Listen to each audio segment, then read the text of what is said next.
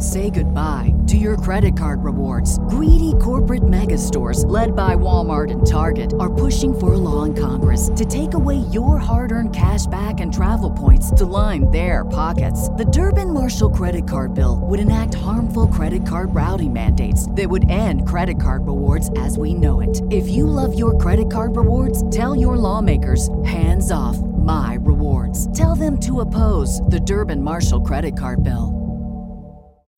When you need mealtime inspiration, it's worth shopping Kroger, where you'll find over 30,000 mouthwatering choices that excite your inner foodie. And no matter what tasty choice you make, you'll enjoy our everyday low prices, plus extra ways to save, like digital coupons worth over $600 each week. You can also save up to $1 off per gallon at the pump with fuel points. More savings and more inspiring flavors make shopping Kroger worth it every time. Kroger, fresh for everyone. Fuel restrictions apply. Hello, Fightful Faithful, and welcome to another episode of Fightful 2.0. Uh, it's the NXT 2.0, Post 2.0, Show 2.0, Sour 2.0, Greps 2.0, with Alex 2.0, Pulowski 2.0, and Kate 2.0, Hensler 2.0. 2.0. Uh, there were a couple of times tonight where I literally said out loud 2.0 no. But we're going to talk about the whole thing. There was some stuff to be honestly enthused by coming going forward from here, uh, provided that they know what they're doing, which so far there's precious little evidence of that. And also some things looking at going, this can only lead somewhere bad. Correct. Yeah. So, uh, uh, so we'll talk about it, the ups and the downs. Um, I was, I was saying to you, Kate, I've seen so much on on the old Twitter timeline of people were like, you know what, I really like it. It's it's good. It's new. It's interesting. It's fresh. It's like you know the new Coke. Everybody loved the new Coke, right? That was a that was famously a big success back in the mid '80s. Yeah. No. Okay. Anyway. I uh don't get it. What people are liking. I don't. Even you saying you had bright spots, I'm like, well, thank goodness, because I really don't have anything positive in my notes. So if you would have told me three weeks ago that you would have been the sweeter of the sweet and sour grapes, my word. Uh, I I just I was I was very disheartened, and I will be disheartened in as substantive of a way as I possibly can. But man, oh man. Uh, yeah. Um, I I tweeted out uh, that uh, this this thing has more characters to keep track of than an entire season of Game of Thrones, and it does. Like they debuted like that, counting brand new people, and uh, and and and people uh, who we've seen before, but now have a new gimmick. Um, it's like twenty debuts in the last two weeks that that's that's on top of all the other people we already had to keep track of. Um, it's it's it is is dizzying trying to figure out like who who's important. Like I'm not even I'm not even counting like the jobbers. I'm counting the people who like have definitive characters and got like a promo time or something. These are actual people. There are 20 new things dazzling my eyeballs on top of all the crazy tie-dye stuff, but that's okay because apparently we're going to, to a much more edgy place. Uh, Vince Vince has decreed we're going to get more edgy. That's according to a uh, report by our own Sean Ross Sapp uh, at Fightful Select. Uh, we're going to be edgy. If there's anything to me that screams edgy, it's choosing uh, super happy fun time rainbow bold tie dye as your branding font. Uh, but we'll see where that goes. Yeah, uh, you can read all about that on Fightful Select by going to FightfulSelect.com and subscribing for as little as $5. Uh, also, please leave a thumbs up on this video so that people can find us being so sad. Uh, but in that report, I won't give too much of it away because pay for it, you fools. But I think Vince has a different definition of edgy than a lot of us might have. I think Vince thinks the Attitude Era is timeless and that is extremely concerning to me uh because it ain't and um some of the stuff that we'll get into later like saying balls uh, is not like that edgy. So I just, yeah, I was very disheartened by it. But to your point, as soon as I read that, I was like, he knows that their their logo and their lighting scheme looks like Skittles on acid threw up, right? Like there's no that's not edgy at all. That's inclusive and rainbows and uh I it's almost like they don't know what they're doing. But what's weird is I hated this episode, but people seem to like Raw yesterday. I didn't watch it, but I was like, "Oh my god, when was the last time Raw was better than NXT?" That is alarming. Yeah, no. Uh, uh, uh Raw, Raw was was actually uh, uh, the the best episode of Raw that I can remember. Um, like like in the last couple of years. Uh, and I'll talk all about that in my uh, in my episode of Sweet Grapes tonight on a Fightful Select. Uh, there are some th- there are some things that weren't good about it. It was not perfect. it, it, was it was like a seven and a half, which which for them like waiting on a curve is like an A plus plus. So we'll we'll talk about the the, the the the bad stuff was bad, but the great stuff was so good that we'll talk about that too. Uh, we're gonna get into your super chats because that's what people are here for. Is is is is to sh- to shower us with love and affection. Uh, um, William McDaniel says, uh, "Here's to you two beautiful people." Hashtag Team Kalex. Thank you so much, William McDaniel. Uh, Matt Reichel says uh, it's Tuesday night. You know what that means. It's time for the NXT post show featuring Kalex with Sour Grapes and my bestie heel, Kate Hensler. Thank you so much. I turned heel on Twitter. Yeah, I saw that. You you you were, cos- you were cosplaying as Wild Child of the '80s, Toni Storm. uh, because that's that's just, what that's what that I, is. I, was just out there tweeting bad takes, and then Jeremy called me out for gimmick infringement. But he yeah. does it to deter people. Yeah. I did it for attention because I'm an attention-seeking heel with a leather coat and sunglasses because yes. I'm cool. Yes. Ryan Sullivan says that NXT is my favorite two hours of the week. I don't watch it, but I know Kate has to. Uh, so there you go. My Wednesday night crew, yep, who yep. gets to see me be jubilant every Wednesday after Dynamite, loves to torture me on off days. Screw you, buddy. I'll see you tomorrow at Arthur Ashe. That's a shoot, brother. uh, Sean Blanford sends us a nice super chat. Thank you, Sean.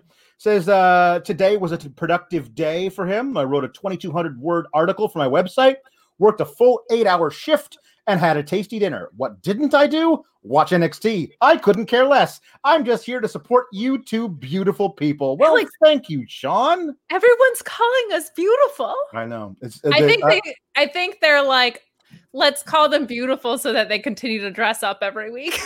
yeah. Yeah. Uh, listen, guys, it's we can't do it every week, or it's gonna get old. It's gonna be weird doing it no, like you know a random episode. It's not gonna. It's not gonna be the same. It has to be organic. You can't just yeah. like I'm dressing up this week. It needs to be inspired by a hideous logo or the death of a brand that also features a wedding. You can't force it. No, it's it's very true. You shouldn't. Um, it's art. Yeah. Uh, so um, uh, we'll we'll we'll go with this one. Um, the Shot Kid twenty nine uh, says uh, instead of NXT 2.0, let's call it NXT New Blood Rising because it's a lot of new faces with little direction thrown against the wall to see what sticks. Uh, and so that's where I'll start with. The, the episode began with a bunch of bunch of dudes in the ring. Um, these are dudes we've seen before. Uh, some of them just once last week and some of them we've seen several times over the past few months.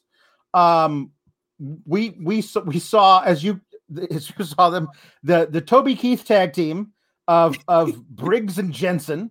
Um, we saw them last week, uh, Lucid Imperium, but they're in there. Uh, Odyssey Jones, who we saw as Shine as part of the um, the, the breakout tournament. We saw uh, Joe Gacy in a weird new uh, uh, look for him. We'll talk more about that thing that they're doing with Joe Gacy. Uh, and then we saw uh, oh uh, we saw Trick Williams and and and and Heel Mello. Uh, they were out there too. And then we get Tommaso Ciampa, who comes out and cuts a promo about how awesome it is to be champion again. And it really that promo, like I don't I don't know how to I, if he cut that promo in the middle of the ring by himself with none of those kids in there with him, I would have been like, this is this is really cool. This like Tommaso Ciampa believes in this place still. Yep. And if Tommaso Ciampa believes in NXT still, then I have to as well. As long as Tommaso's still there carrying the torch for what used to be NXT, bridging that gap, I have to come here and support it.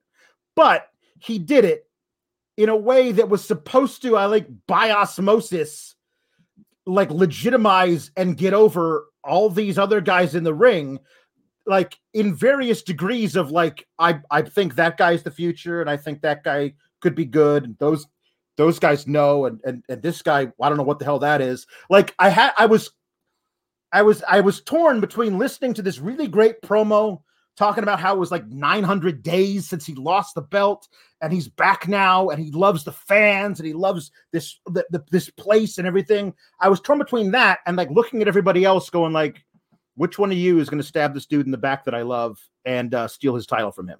And I didn't like that feeling. I wanted to just celebrate with Tommaso. Instead, I had to sit there and, and, and watch all these yahoos behind him, and it didn't it didn't work for me. Yeah, what I loved about this was it felt kind of like old NXT, and nothing surrounding it felt like old NXT. But this this promo in a vacuum was fantastic, and and to your point, it made me excited to be watching the show. He talked about the things that haven't changed, like this brand new package, but the passion in the locker room hasn't changed. The fans haven't changed. He mentioned specific names. I loved that. Uh, but I'm with you in that everything around it, and then what they cut away to, uh, just it took this thing like right out of it for me because immediately when we started with him, I was like, okay, cool. And all these people around, I was like, okay, here's what happened. When AEW was around and starting with a hot tag team, every episode they would start with action in the ring. Yep. Now AEW has clearly proven that they're uh, main roster competition. So it's like affecting that product more, which is great, but upsetting on the NXT level. Um, this I loved what Ciampa said. I hated that this whole thing was like 15 to 20 minutes of, of the show to to start it off. If they had just let him talk for six minutes and then went about the show, it would have mm-hmm. been great. But that's not what we're here to do in NXT 2.0, Alex. No. I mean, I actually I, I got excited to see Cameron Grimes out. Like Cameron Grimes hasn't been like a real like outside of the DiBiase stuff, he hasn't been like a real in-ring competitor like seriously about something serious because I, as much as I enjoyed the million dollar belt stuff, it wasn't a serious story. No. It was it was obviously a thing that like you know we'll get over LA Knight as a heel. Cameron Grimes is going to cement his babyface turn, but it's just a bunch of goofball shit. Um, I wanted to see him be because he's great in the ring, and I want to yeah. see him be in that top top uh contender uh situation there. And and so him coming out to to to interrupt was like, okay, hey, Cameron Grimes. I mean, he comes out and say, all I need is that title belt to get me the rocket fuel to go to the moon. And they all chanted with him. Uh, the fans, by the way, loved this Ciampa promo. They were they were totally about it. It felt really good to see that. But he gets interrupted as he walks in the ring by Joe Gacy. And if you don't know that's Joe Gacy, seeing him, well, you could be you could be forgiven. I believe he had one match on NXT in the breakout tournament maybe another one in there, but he also like wrestled twice on 205 live. But he didn't look like this with the with the with the short sleeve button down shirt and the chinos or whatever the hell he's wearing. Like he he was wearing a singlet. Joe Gacy, it should be known, is like a death match dude. Like that's what his that's what he was before he came to NXT. But he comes like, "Hey, now Cameron Grimes, it's uh, nice to see you here. Thank you very much. I'd like to interrupt you and and talk to you." And I'm like, "Who the hell are you supposed to be?" Like, why we haven't established who this guy is yet. Later tonight, they established who Andre Chase is. And that weird thing where he stood up in the middle of the wedding last week for no reason and said four words, and then Odyssey Jones put him back in his seat. That makes sense considering the context of the promo and the vignette they did for Andre Chase this week, but that's not how time works. I don't know who that is last week standing up in the wedding because you haven't shown me that vignette yet. You don't get to like do like, hey, this is a guy doing his shtick. You know that shtick you all know, that character-based shtick, but you haven't shown us the shtick yet. You got to show the shtick before the shtick can show itself. You know what I'm talking about? In NXT 2.0, time is a construct. Okay. time, time, time is a flat circle. Time is a flat It's a circle. flat circle. It's a flat so circle. is Earth. They're gonna sign Flip Gordon. It'll be great. All right, all right, Um, all right. No, I'm with you. And it was distracting in the context of an otherwise great promo. I'm with you on everything you said about Cameron Grimes. He's a great in ring competitor, and I would love when goofy stuff gets contrasted by serious stuff Mhm. in general in wrestling. It's great. Yeah. That's what works for me about Orange Cassidy on Wednesday nights. He's very silly. He's also a hell of an in ring guy. Um, and he uses that to get under people's skin, right? So if Cameron Grimes is doing this to the moon stuff to start to annoy Ciampa and be like, what is this goofy guy doing? Like, that's a great story to tell. Um, I would love to see him get get more serious about it and be a viable contender because he is one. He's a great in ring performer. Um, everybody else in this could go scratch as far as I'm concerned, especially Joe Gacy.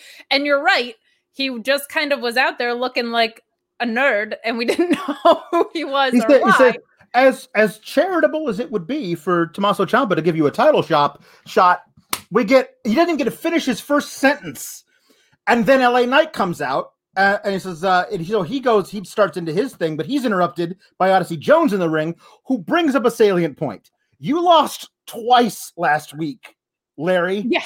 Larry Aloysius, you lost twice last week. You don't get to come out here and cut your stuff. And the thing was, we never saw LA Knight for the rest of the evening. He got shut down by Odyssey Jones and then just left the building. Like he didn't need to be there. Goodbye. I got a flight to catch. I'm going to be drafted to, to Raw or SmackDown, I believe, next week. So goodbye. That's uh, if it is his last appearance on the show, it's a weird thing to have him come out, say four words, and get shut down by a guy he doesn't even get to go out on his back to. Whatever. Whatever. It's just a th- it's a thing. Whatever. So um You went on us back twice though last yes, week. twice but th- third time's the charm. One, yeah, one Um, carried over.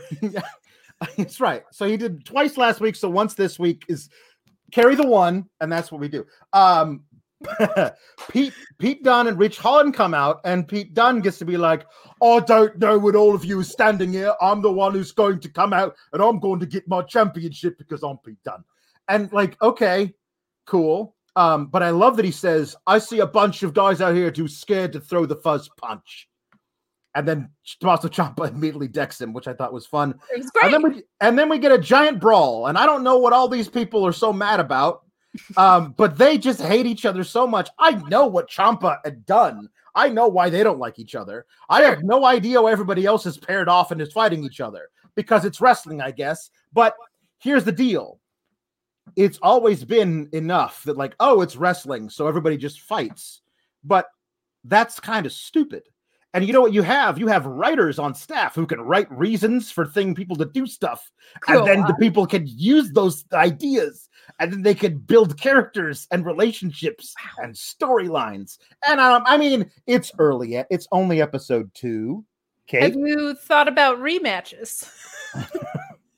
I mean, we'll, we'll we'll have we'll have some we'll have some at some point.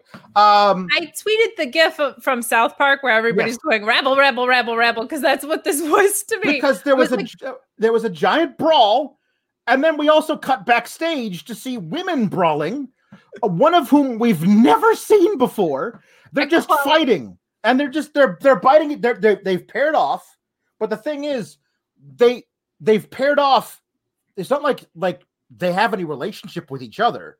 It's just two people standing next to each other, and then another two people standing next to each other, and they fight the person across from each other because they happen to be standing there. They're not like squared off like, hey, you and me, old friend, let's fight those two people who we both don't like. They have no relationship to each other. And it's just, and then they cut back to the ring, and the brawl is still going on that's in the ring. I think they're as mad about NXT 2.0 as we are. And so they're like, I'm just going to punch whoever's next to me about this. That's the only possible explanation. You might be right. Either that or there's some like Dropkick Murphys concert that we don't know about happening backstage and they're going to open up the pit. Why is everybody in the ring fighting kind of over a title, but not? Uh, yeah. And then everybody backstage is mad. Where's William Regal? Why isn't Samoa Joe enforcing Was it the whole things? the whole Like, thing that like William Regal couldn't get shit together, so he had to like he was gonna retire, and then he brought in Samoa Joe to like get things together. But Yes. Samoa Joe, who's Samoa Joe? Where where did he go? Is he is he is he, he's injured? I guess. Let's let us never speak of him again. Uh, and time is a construct. This all could have happened before. this is NXT 2.0. oh. Time is a construct. This storyline actually preceded what we've already seen. It's very Tarantino. Oh, I think you just right. don't get it. no, I, I'm not. I'm not. I guess I must have like been fast forwarding past like the break where they go back and like they they show the definitive edit where they oh oh now I get it. Yep. So so what happens is like Bron Breakker wakes up like dazed in a field somewhere and he doesn't have any concept of time, oh. right? That's and he's like why why and he looks he looks like who am I? He's like that just like he looks at a name tag. He's like doesn't make any sense. Hello, my What- name is.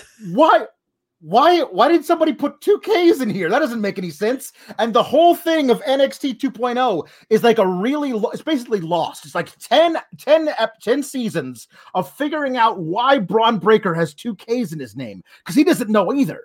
Maybe that's what they're doing. It's re- it's oh. really long-term storytelling. It's a glitch in the Matrix. His name's only supposed to have one K, but because of a glitch in the Matrix, it has two. That's what it is. We're great at this. no, we are. We sh- they should hire us. No, we Um, should start our own no. fed. That's true. Um, uh, but then, then we get Bron. We got we got we get uh Bron Breakker.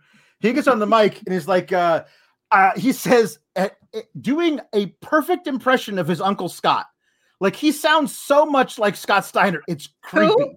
I don't know Yeah, that exactly. is. That, person doesn't exist, but he does all of his dad's moves, and he also does his uncle's uh, Better moves. his his uncle's better moves and Yeah. his his uncle's um submission finisher. He does the Steiner recliner, but he's not a Steiner. He's a breaker. the breaker chair could I don't know. There's gotta be instead of the, The- the, the- the- recliner, the, the- breaker. The the the you've had a long day. Put your feet up and take a breaker. Oh, it's a little lengthy, but I like it's a it. little it's a little long, but I would love. I just can't wait to, to hear Wade Barrett go. Oh, he tapped him out too. That you've had a long day. Put your feet up and take a break breaker. Brutal. Uh, I can't wait. Can't. and Beth Phoenix being like, "Oh my gosh, this is the best thing I've ever seen in the world!" in the world. Um, but I, I he, he says, get on, he says, get on the mic. He gets on the mic, he says, How about you two bitches grow a set of balls and face us in, in, in a, in a tag match later tonight?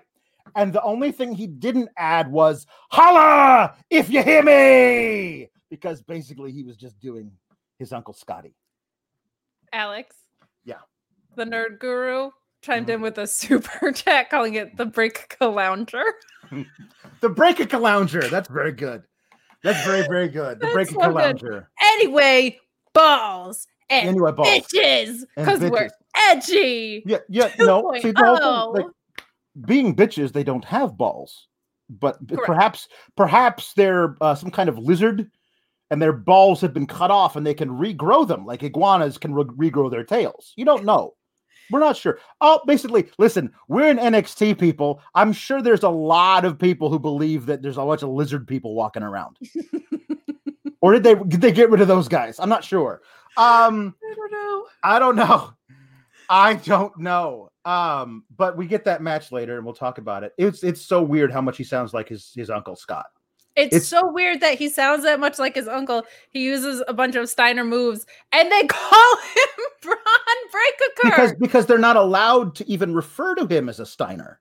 Like I I um, did did I miss something that like the Steiners said some bad stuff about Vince at some point? Like they might have, they probably did, but like it's weird that like they're not like we signed your kid, but we're never allowed to acknowledge that you're his father. Like that's a weird deal. It's very, it's very, very odd. It's Yeah. very, very odd.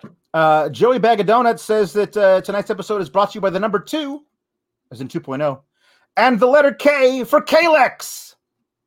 It does sometimes feel like I'm watching something for Sesame Street age, aged children with all the bright colors. Or It if really we could does. work a Y in there because you said that like 2.0 feels Yeah. like 20 years ago, it could be like a Y2K thing. Oh, Y 2.0 terrible. Kalex.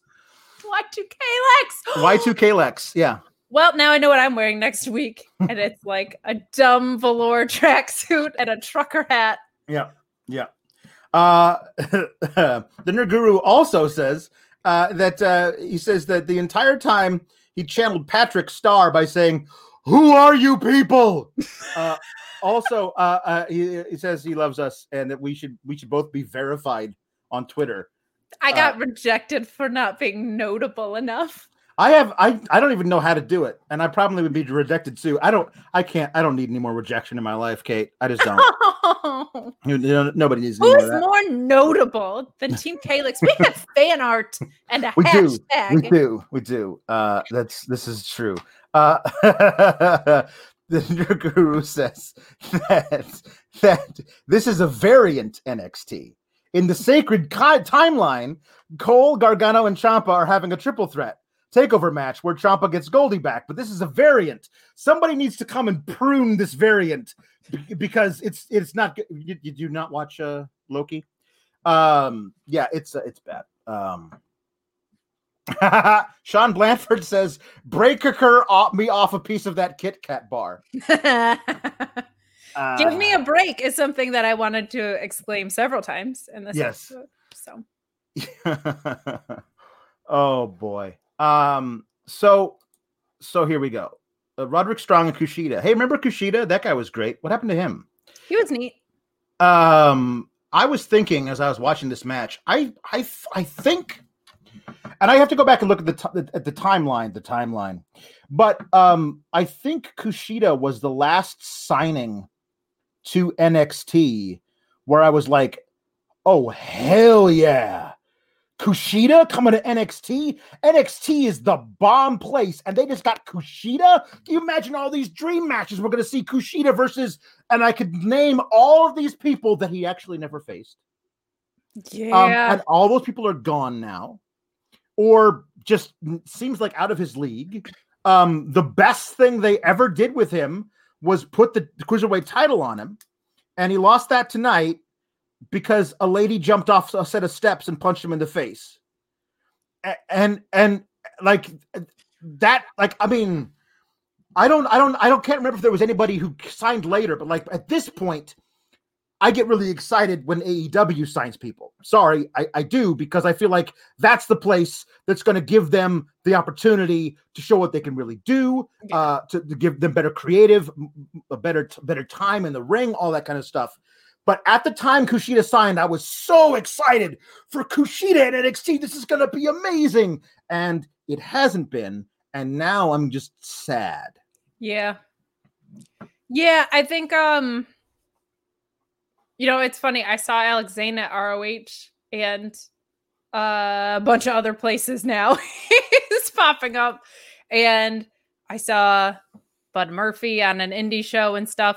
Uh yeah, it's sad when it's like celebratory that you get released from somewhere. And Alex Zayne didn't really get Alex Zayne Ari Sterling in this world uh didn't really get used because he was more a part of the talent hoarding pool. Um but like yeah, Kush- Kushida's probably the last one. Yeah. I mean, I was really excited for Alex Zayne, and there were a couple of women's competitors. Gigi, I think, was after, and she's being used, but not to the extent that she could be. Like, there were a couple, and I, I don't know. I think Kushida was the last one that I was probably like, hell yeah, to as well. Though Zayne, Zayne was kind of close to that, but he's at least like a Kushida's been on my screen a little bit. Like the other people I was really excited for, like didn't even they, they didn't actually get a chance to do anything. Yeah. Like it like it was one of those things that like at least Kushida showed up and like was immediately in matches and like they were they were trying to to trick us into thinking they thought highly of him. Um, yeah, and I mean he got hurt, he got hurt, and he's he's missed big spots because he got COVID. He said and all this stuff, but it just it just feels like it's always been stop start. Yeah, and and this match, the, parts of it that were good was what I what I wanted. I wanted Roderick Strong versus Kushida. Like, let's have these are two of the best workers in the world. Kushida is a legend. Like, let's go have them wrestle. And for it to end up like it did with like the damned numbers game, and then for them to immediately whitewash Kushida out of the picture, everybody gets a rematch, but not Kushida, apparently. Like, it just felt really bad prognosis for Kushida? I made the mistake of having hope with this match. I don't know how else to put it. I was like, you know what? With all the BS that's surrounding it, I was like, you get a guy like Kushida and you get a guy like Strong in a ring. Um, like it's gonna it's gonna be great. Like there's no way. But you can book things to be bad. Like I'm with you that the actual wrestling that took place here was great the numbers game story gets old, they're like verging kind of on. We would talk about AEW Gang Wars a little bit. Like this isn't quite that, but it's it's certainly teetering that way. Where it's like if your best friends aren't coming out, it's going to be problematic. Um, but yeah, the the parts of this that were good were great, and the finish and the interference sucked. So I'm with yeah. I mean, I, I I think it's one of those things. Like I think Malcolm Biv it's one of my deals. Like I always feel like the best workers should be really good and should even if they're heels should only cheat when they absolutely have to. Um, so Malcolm Bivens putting uh, Roderick Strong's foot on the rope. Um, Roderick Strong is a ring technician. He knows how close his foot is to the ropes. He could reach his own foot back there. Like yeah. maybe he does, and the ref doesn't see it. So Malcolm gets on the ref on the apron and says, "Hey, ref, do your damn job. My boy's smart enough to put his foot on the ropes." Maybe that's what Malcolm Bivens does, and maybe Malcolm Bivens has to cheat on behalf of his other recruits, White AOP and the woman with the golden fist. Like maybe that's what he has to do for them because they're they're new. But Roderick Strong, I feel like should be able to beat Kushida on his own, and if he can't that's on Roderick Strong. But that's that's just me. Yeah, and I'll agree with you there too that if you're as great of a wrestler as he is and as established of a wrestler as he is, you should be able to be smarter in how you cheat for someone as a manager a little bit. Like you said, like distract the ref or do something else to be the one to actually go make the move seems like a little bit of over assistance. I didn't think about that till till now. Like I didn't think about that watching the match because I was probably just so disgusted otherwise. But um, but I, I agree with you, and I've kind of said from from when we redid Diamond Mine that like I just don't buy that Malcolm Bivens is like these are this is the collection of people I choose. like I right. just don't buy it. Roger Strong is probably the one. The loaves of bread, not as much, I don't think. Right. Um, but yeah, I I feel like Malcolm Bivens is is wildly skilled at what he does and it just has not been showcased in a, a very long time unfortunately. Yeah um uh so the the end we're all talking about is that kushida winds up on the outside of the ring and as he's like concerned about what the two lumbering sla- sacks of flour might be doing to him uh ivy nile runs and does a jumping superwoman punch uh off off the off the steps uh, basically knocks Kushida loopy, uh, and then uh, they roll him back into the ring uh, where he takes whatever the hell Roderick Strong calls his flippy backbreaker deal, because uh, I forget, uh, and and then he gets pinned, and Roderick Strong is the new champion, and um, I think Malcolm, Malcolm has a has a promo, but it doesn't really matter. and then Grayson Waller comes out. And Grayson Waller says, Oh boy, with what happened to me, mate, uh, Drake, Drake Maverick last week, and I was like, what happened to Drake Maverick? Like, I know he's on Raw, he's the mastermind of the 24 7 heels, but uh, uh, oh, right, he got beat up by Ridge Holland. Um, it's like what what happened to him? I know that I've got to perk up when when I got me dingo, and like I don't know what he's doing. And he says, uh, I'm I challenge you to a cruiserweight championship match, and I was like, hold up, how big are you, dude? Because you look like you're six foot six foot two, six foot three. Are you 205 pounds? Is that a deal? Do we care anymore? It's NXT 2.0. That's what a cruiserweight is now. It's true. The, the old It's like cruiserweight, the old cruiserweight championship was 200. And the light heavyweight championship in, in WWE was 225 pounds. Like that was a light heavyweight. So yeah, as as long as you're like if if if you're as long as you're smaller than let's say I don't know, uh, Seth Rollins ish.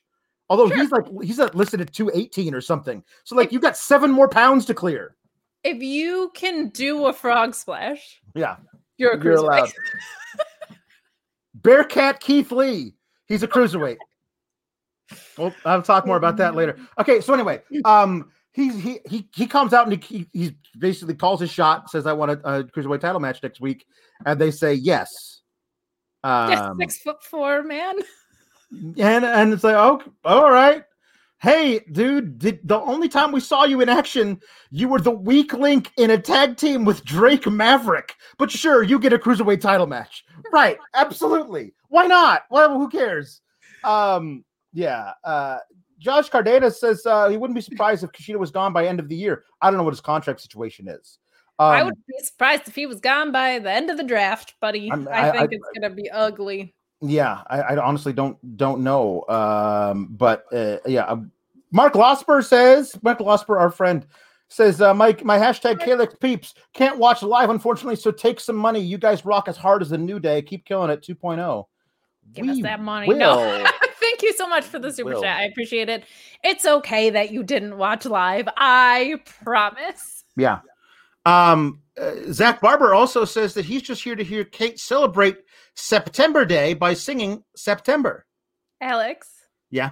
Do you remember the 21st night of September where we all lost our minds at NXT 2.0? oh, I hate this show. It was so much better a few weeks ago. Uh, see, I, I I saw that you said on Twitter that you were going to sing "Do You Remember," and I was like, "Oh, right, it's the September thing." But my first thought was was the Michael Jackson song. Do you remember when we fell in love? We were young and innocent then. Yeah, right there. That's no, that was not the same song. That was not Um, the same song. No. JW Pringle says that I, for one, salute our new lizard overlords. Uh, it's true. It's probably lizard people, everybody with their with their balls that grow back. I'm sure. um, so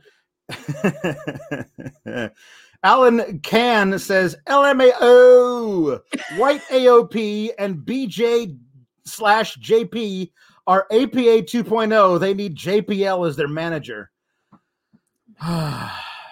It's mean, a lot J- of initialisms. J- JBL uh, uh, feels like better a better a, a more a- apt manager uh, of White AOP that than um than Bivens. Like it just feels, you know, Why not their third brother, Fred, Fred. Fred. who I've been advocating for Yes, now as long as 2.0 has been a thing? yeah, no, it's it's uh, Should be. Fred, and he's going to turn on them both. Yeah. Um. So so we're getting Grayson Waller versus um. Yeah. Okay. so I've um. told you that I talk at my sister about wrestling, and she doesn't like it at all. I told her about Grayson Waller's name, and she's an actress, and she was like, "Grayson Waller is the name of every child actor I've ever been on an audition with," which is just Grayson like does- yeah, startlingly accurate. yeah yeah that's so true um um Grayson So- Waller. grayson waller He should be um, waspy as hell. yeah he late later like carmelo hayes wa- he's carmelo carmelo hayes walks around with the like the little folder that's got his contract in it and like dude use it just use it call your shot and like fight whoever's like wait a minute All right, North American title is is is Swerve, who's really like he's part of a bigger feud, but he's like not really doing much of anything. Um, like call your shot, pick pick a pick a champion and face him. But he's like, hey Grayson, hey Grayson Waller, if if you beat Kush, uh, not Kushida because he's not the title holder anymore. If you beat Roderick Strong next week, I'm gonna I'm gonna use this on uh, to become cruiserweight champion because that's my ticket to the big time, just like Kushida. What? I first of all, I'm now obsessed with this portfolio, and I want his I want his finisher to be called like the at a glance or something. I don't know. I'm like so now into this portfolio because we've carried it around in briefcases, yeah, yeah. and they're like, no, that's too much yeah. for NXT no. 2.0. No. Um, I don't understand why you're an overdog and you have someone to watch your back, and you're like, you know what I'm gonna go for the cruiserweight title after this guy has a match. That's the lamest shit I've ever heard, and especially when you have a story of like Ciampa just won the title, right? A relinquished belt. Like, do something about how he's not fit for this title because he didn't actually earn it, and do something about the fact that he doesn't belong at NXT right. 2.0, despite talking about the passion there. I don't know. That makes more sense, don't you think? Yeah. Yeah. um. so, so um, uh, Zach Barber says is the best September parody ever. Thank you. It comes from a lot of pain. We got a new teaser vignette for Tony D'Angelo. Remember how he was from Chicago last week? Tony D'Angelo from Chicago. I'm going to go to Wrigley Field and grab a dog, and I'm not in the mob, eh? Tonight, he says, uh, I'm over here on the waterfront looking out over here. A lot of my a lot of my uncles did some, you know, business deals over here on the wharf. That's what they do. We call them business deals because we're in the mob, you know. They did deals all up and down the Atlantic. And I was like, hold up. Did they did they realize that his accent is New York, not Chicago? So they changed it so he's from the East Coast. Or does Tony D'Angelo think that Lake Michigan is the Atlantic Ocean? Because one of those two things has to be true. Like, hey, I'm Tony D'Angelo from Chicago, and my family worked all these deals up and down the Atlantic, you know, from Milwaukee to Sheboygan. Hey, like, no, that's not the Atlantic Ocean. It's a really big lake. It looks like an ocean, but there's the Michigan's on the other side of it. It's not the same thing. I oh. I hope next week he's like, I'm in Malibu by the Indian Ocean. Hey, ah. hey, Lord, me, listen, you know me. I'm Tony D'Angelo from Chicago, and that's why I'm here under the famous arch in St. Louis, because that's me, Chicago born and bred, only in Chicago under this famous arch, St. Louis. You know, Louis Chicago. Louis Chicago, the very famous saint who founded this town that I am absolutely from, Chicago. Louis Chicago. He's a good guy. I know him. He's a friend of my dad's. Like I'm here at Chicago's Niagara Falls. I'm here. the, you know, the pyramids of Chicago. I'm here walking along the Great Wall of Chicago to, to signify that there's a wall between me and that championship, which I'm going to run through like a backhoe or a bulldozer, which is owned by my dad's construction company over here. We're not in the mob. Just kidding. Yes, we are.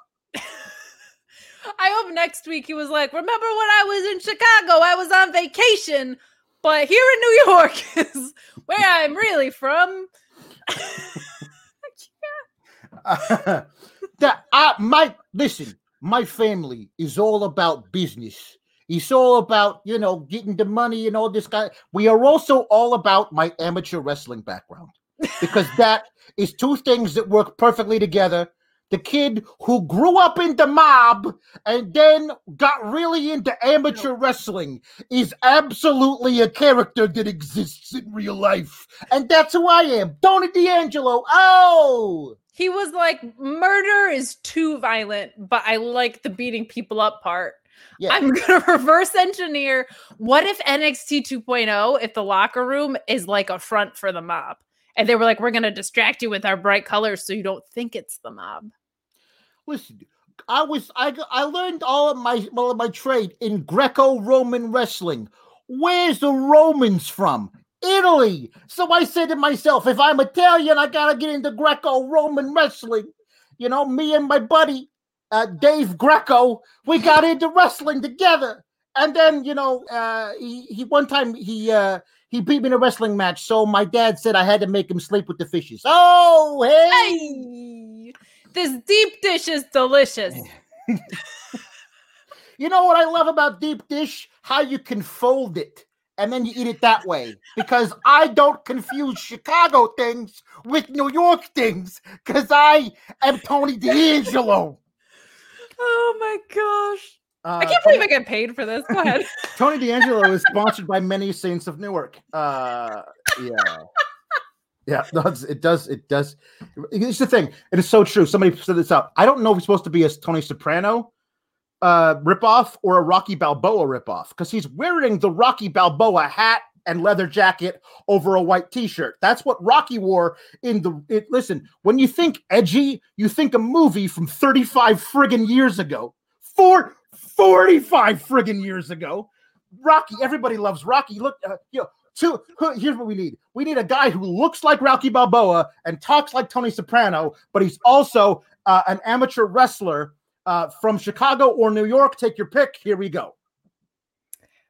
the answer to your question is yes.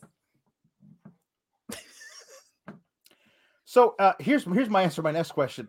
Uh, my, this next question I have is what? Who? Um, Amari Miller is facing Kay Lee Ray, and she gets an inset promo, and her character apparently is is from Missouri. Like that's like, hey, I'm Amari Miller. Amari Miller. I'm here to represent the Show Me State. That what that reads to me like is a promo from Tough Enough like from from 30 years from 20 years ago feels like tough enough like hey i'm from i'm from missouri and i want to work really hard because it's my dream to be a wwe superstar so please pick me amari miller like being from a state isn't a- a character like it's not even a character for tony d'angelo who is like a whole caricature but just like i happen to be from missouri isn't a, isn't a character Um I this to me felt very Miss America more than even that because she then Yeah. talked about like her athletic background and I was Yes. like, when is the evening gown competition gal? Like I did if you're gonna have them be squashed, but you want them to have something notable about them, this is not the way to do it. Roll something pre-recorded. right I was immediately thinking of things that were better than that.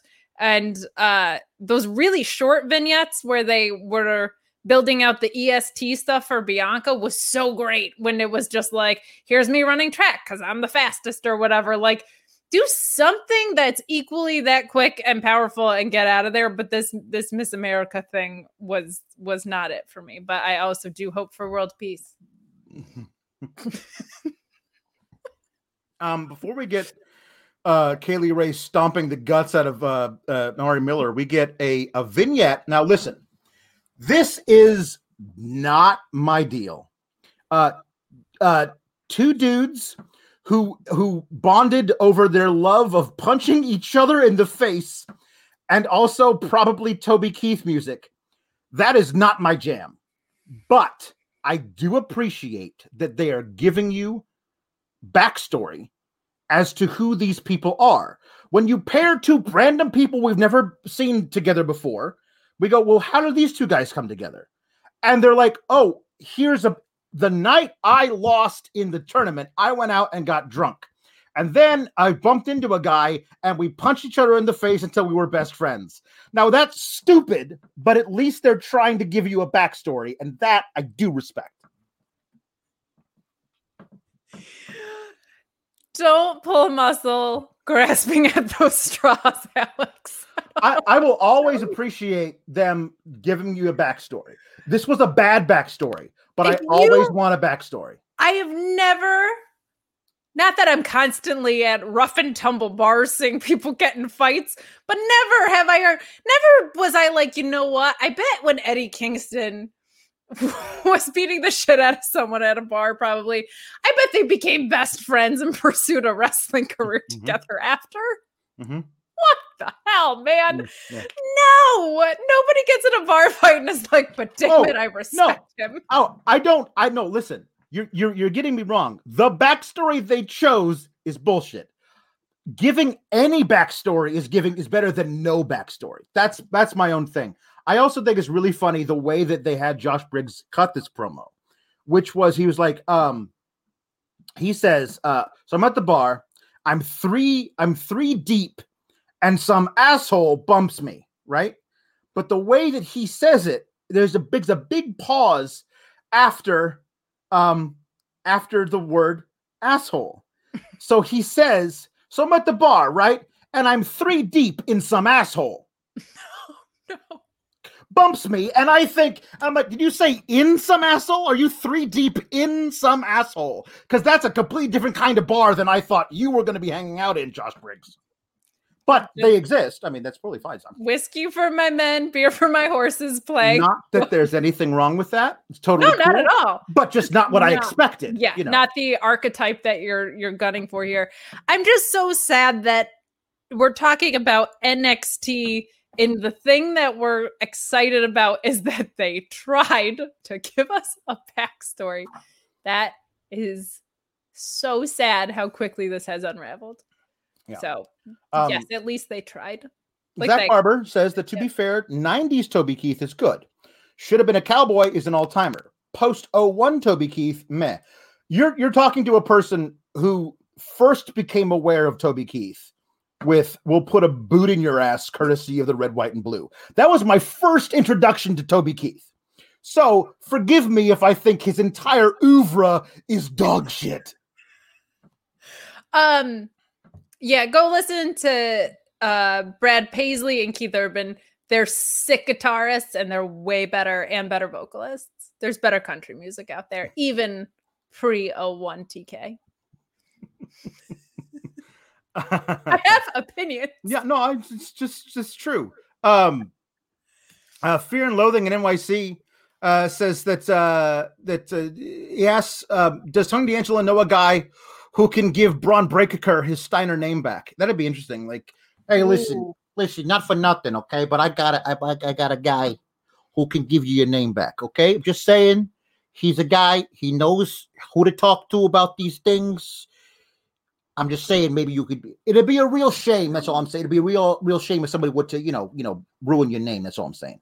Or does he hire him to like break some knees? if Bron Breakker bre- becomes Tony D'Angelo's leg breaker, am my favorite all in. I am all in. If if if they give Bron Breakker a leg breaker gimmick working for Tony D'Angelo, I am saying right now I will never say a bad word about NXT 2.0 ever again. Nope. I'm with you. I'll, I will gleefully rejoice at the sight of the rainbow colored logo every time if Bron Breakker is breaking people's k- knees. Yeah. JW Pringle says, um, from the mountains to the prairie to the oceans, white with foam.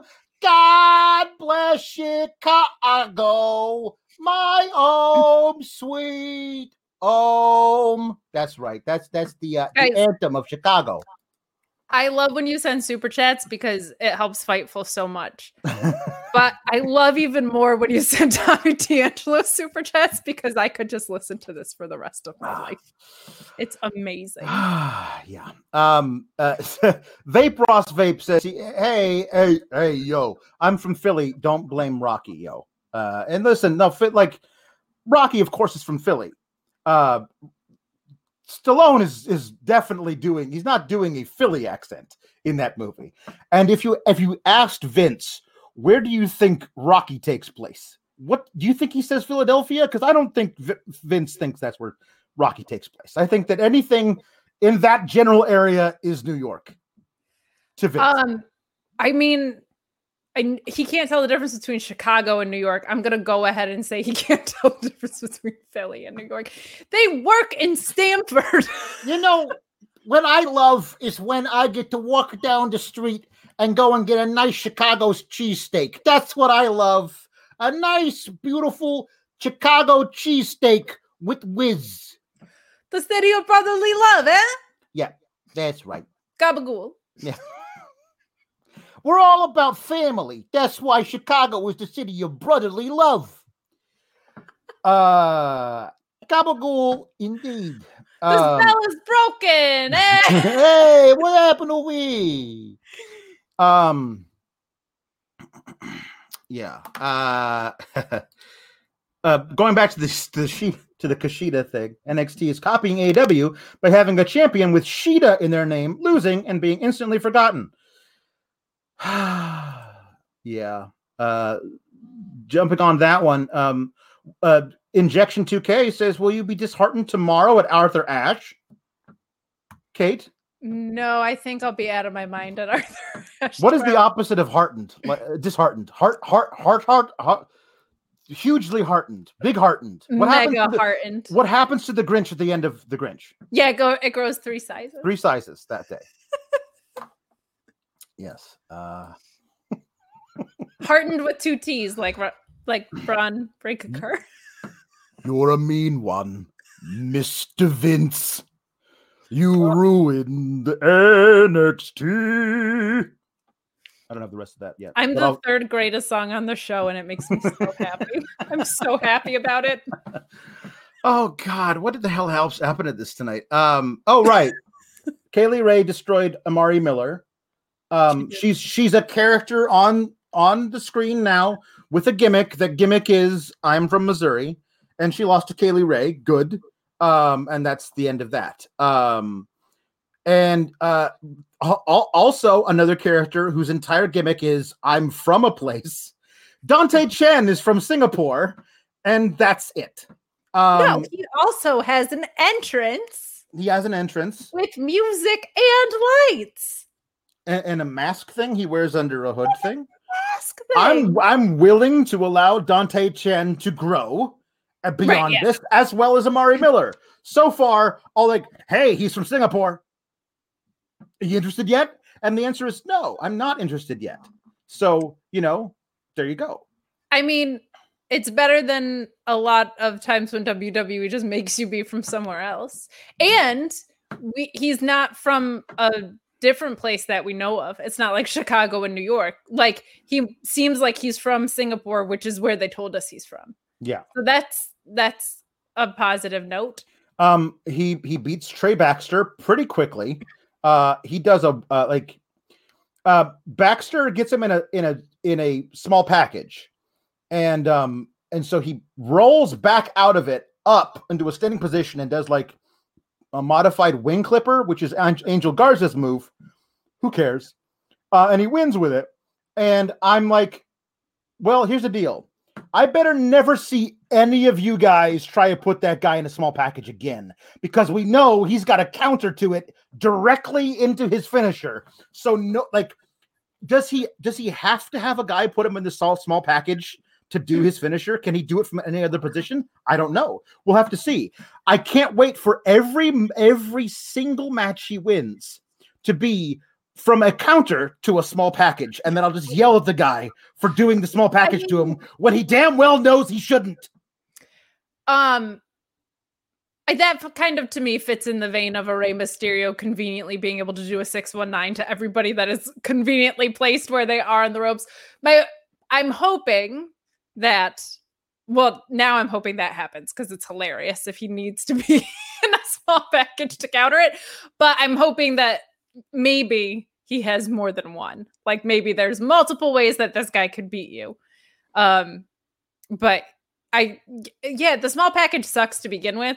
And it just also made me hate that move more because I was like, yeah, see how easy it is to get out of since you basically just look like a, a turtle that's flipped on its back when you're in one.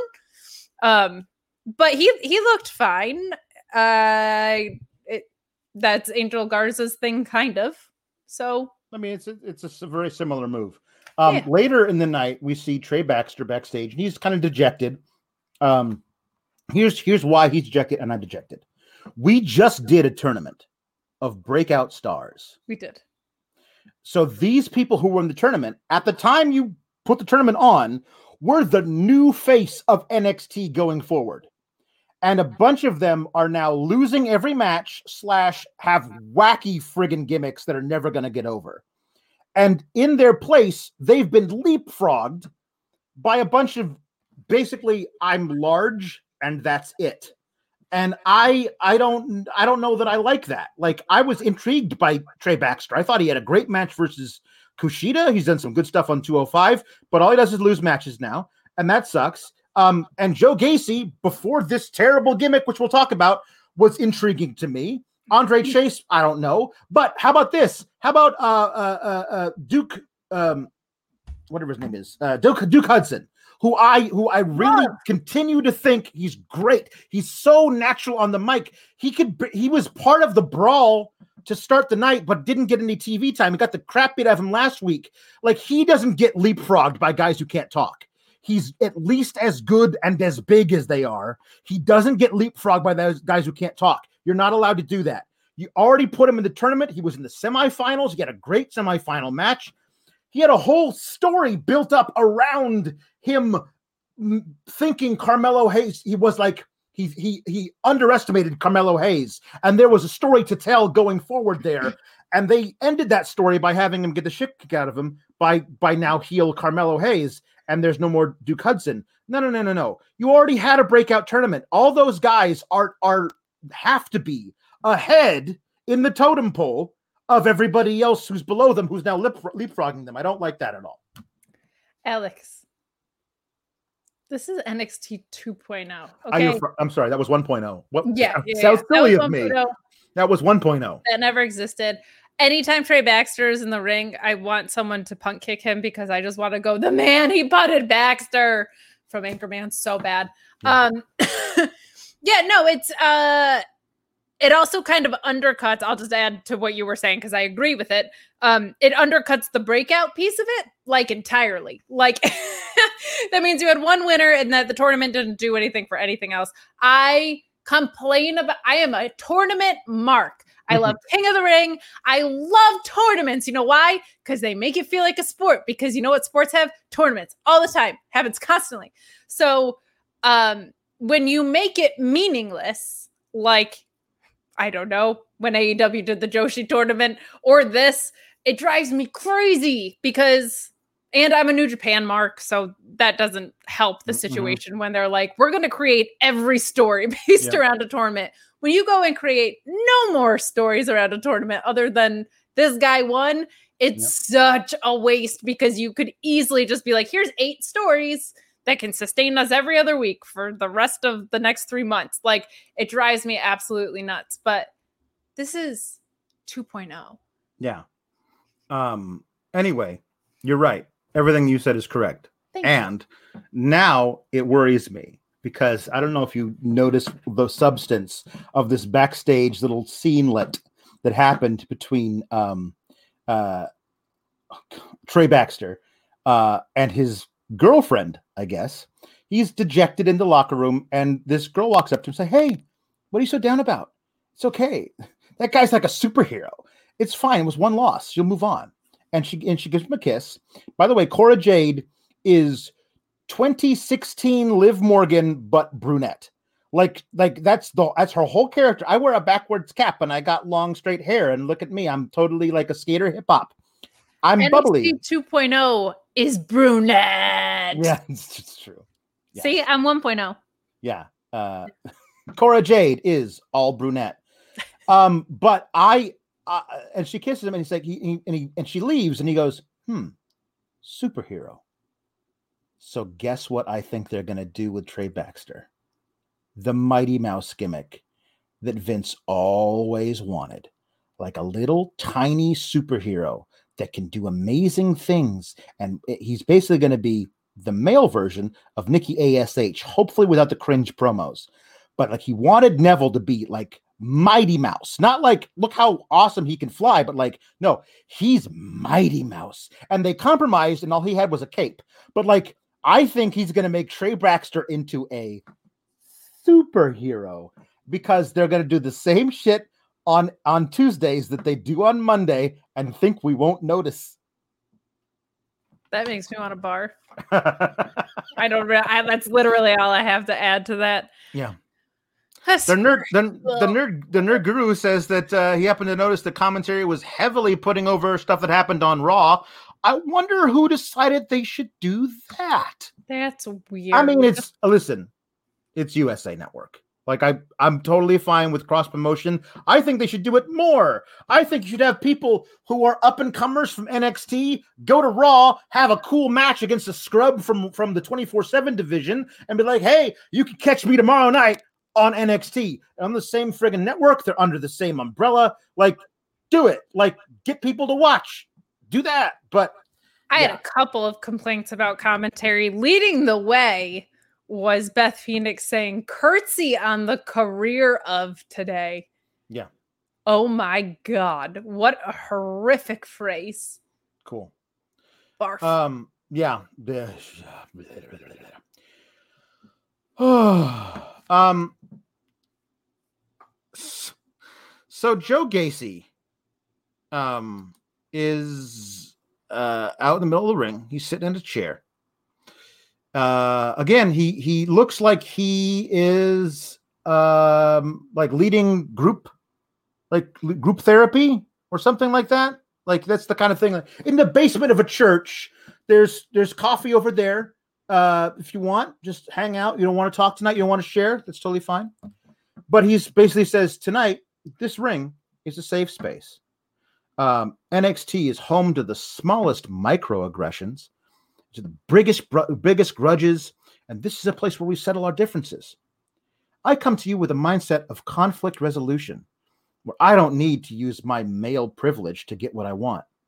I understand that, just like you do, that life isn't fair. And I believe we can achieve unity and tolerance for all. And I can be the man that will show us that we can achieve peace in this safe space. And it starts tonight. This is Vince doing Retribution 2.0, but this time with social justice. And I I watched this whole promo, and after every line, I said in this tone of voice, "Oh no! Oh, oh no! This this is bad." If you think that like conflict resolution is something that a heel is into, screw you! Like that's not cool. That's not cool. Like I understand. Like they're gonna make it. They're gonna do the thing where like, oh, but he was actually all in it for himself and he was tricking you into thinking that he was about that. No, no, no, no, no. You think that this kind of talk is only served up by liberal hippie stupids. And so we got to bound them into the ground and show them that in this ring, might makes right. And it's just such bullshit stuff. And I don't need to see it anywhere near any of my wrestling. This is what you have for Gacy. I am so not here for woke Dr. Shelby, not in the slightest. I I hate the Dan Lambert stuff on Wednesdays, and I hate this anti Dan Lambert thing here so so so much. Yeah. Barf City. He looks like an idiot. Uh you know someone else is going to come out in gear and you're wearing your dumbass polo and your dockers. I I hate everything about this. I hate it so much. It feels so far away from William Regal and Samoa Joe. Why? Why why why is this this woke fella coming in when there's a GM and an enforcer or a former enforcer? Uh, and why isn't anybody in an administrative way the ones that are making rules about a workplace? How am I supposed to buy into wrestling at all? At all with this character? The whole premise of wrestling is I fight literally all of my coworkers. What on earth is like okay about this? Just nothing just nothing. It was just the most there's reasons why I don't have words for it. It's speechless trash. I hate it so much. I hate the stereotyping. I hate the idea that someone would come into a wrestling ring and call it a safe space. Into William Regal's promotion, it's it is beyond nauseatingly bad at this point. I don't. I, I just it makes no sense in literally any way. And to to put this on Gacy, uh, if you know anything about him, it's that he was a deathmatch guy. I it's baffling to me that this made it anywhere. I mean, like it, I'm, uh, it's it's it's a stupid idea. If we were to let it play out, I wonder if it's going to get like he's a cult leader or something. Like he he tricks people into thinking his way is the right way. But the problem with that is that when you have only one representative of a school of thought on your show, you believe that school of thought, everybody who believes it is represented by that one person. Yeah. That whole thing is um is is condensed into this guy. And this guy, if you uh, somebody who uses the phrase microaggressions in a way like to be like, oh, don't you hate? Like basically what they're saying is, hey, look at this guy. Don't you hate it when people use the phrase microaggressions? And it's like it depends on the context, but no, because yeah. I don't think you know what a microaggression is, Vince or Bruce or anybody writing for you. I don't think you know what that is. I don't think you know what male privilege is. I don't have, have the guy sitting in there and say, uh, listen, uh, I'm I'm uh, I I don't let my male privilege do no no no no. What you're saying is anybody who who says something like that is therefore a bad dude who we should a not like and b make fun of. And like no like my male privilege has gotten me way more than i deserve in my life and i'm able to admit that and try and correct it sometimes. Like for example elsewhere on the show briefly we'll touch on this Xyon Quinn is apparently a really angry chivalrist. Like he oh, holds the door open for two ladies. One guy tries to walk through, so he beats the hell out of him. And that's what you should do. None of this feminism bullshit. If some guy's being mean to ladies, you beat him up. That's what you should do. And no, both of those things are kind of stupid. And on top of that, this guy's a wrestler. Yeah. So like addition i completely agree with you that the in, inherently calling an entire school of thought good or bad is dumb because you have a heel or a face so mm-hmm. it's going one way or the other additionally that guy fights people for a living yes and he's talking about conflict resolution mm-hmm. and resolving it peacefully but his job is that he goes and beats people. There's just nothing. The the socio-political garbage, which it is, aside, there is nothing that makes sense about this from a wrestling standpoint. His job is to beat people up. There are literally people who have a title of general manager to go and manage all the things mm-hmm. he's talking about. Right. Th- there is nothing redeeming about this. Right. Not and, a single thing. You can redeem these nuts because this right. makes no sense. And Grimes wins with the cave in uh, Gacy gets to look good in the match. Uh, Grimes wins with the cave in. Grimes should win. That's fine. Uh, after the match, um, uh, Grimes is standing there, and we see Joe Gacy get up behind him, looking kind of angry. And then Grimes turns around, and Gacy offers a hand to shake. And Grimes is like, "No, I'm not going to shake your hand," which is like, oh, "Oh, wait a minute. Now we've seen many opportunities where, like, hey, you beat me, shake hands." And that's a thing like, oh, good, like, look, this is good, right? But it's not good if Joe Gacy offers you a hand because we're supposed to know that if Joe Gacy offers you a hand, it's he's doing it fake. He's he he's fake.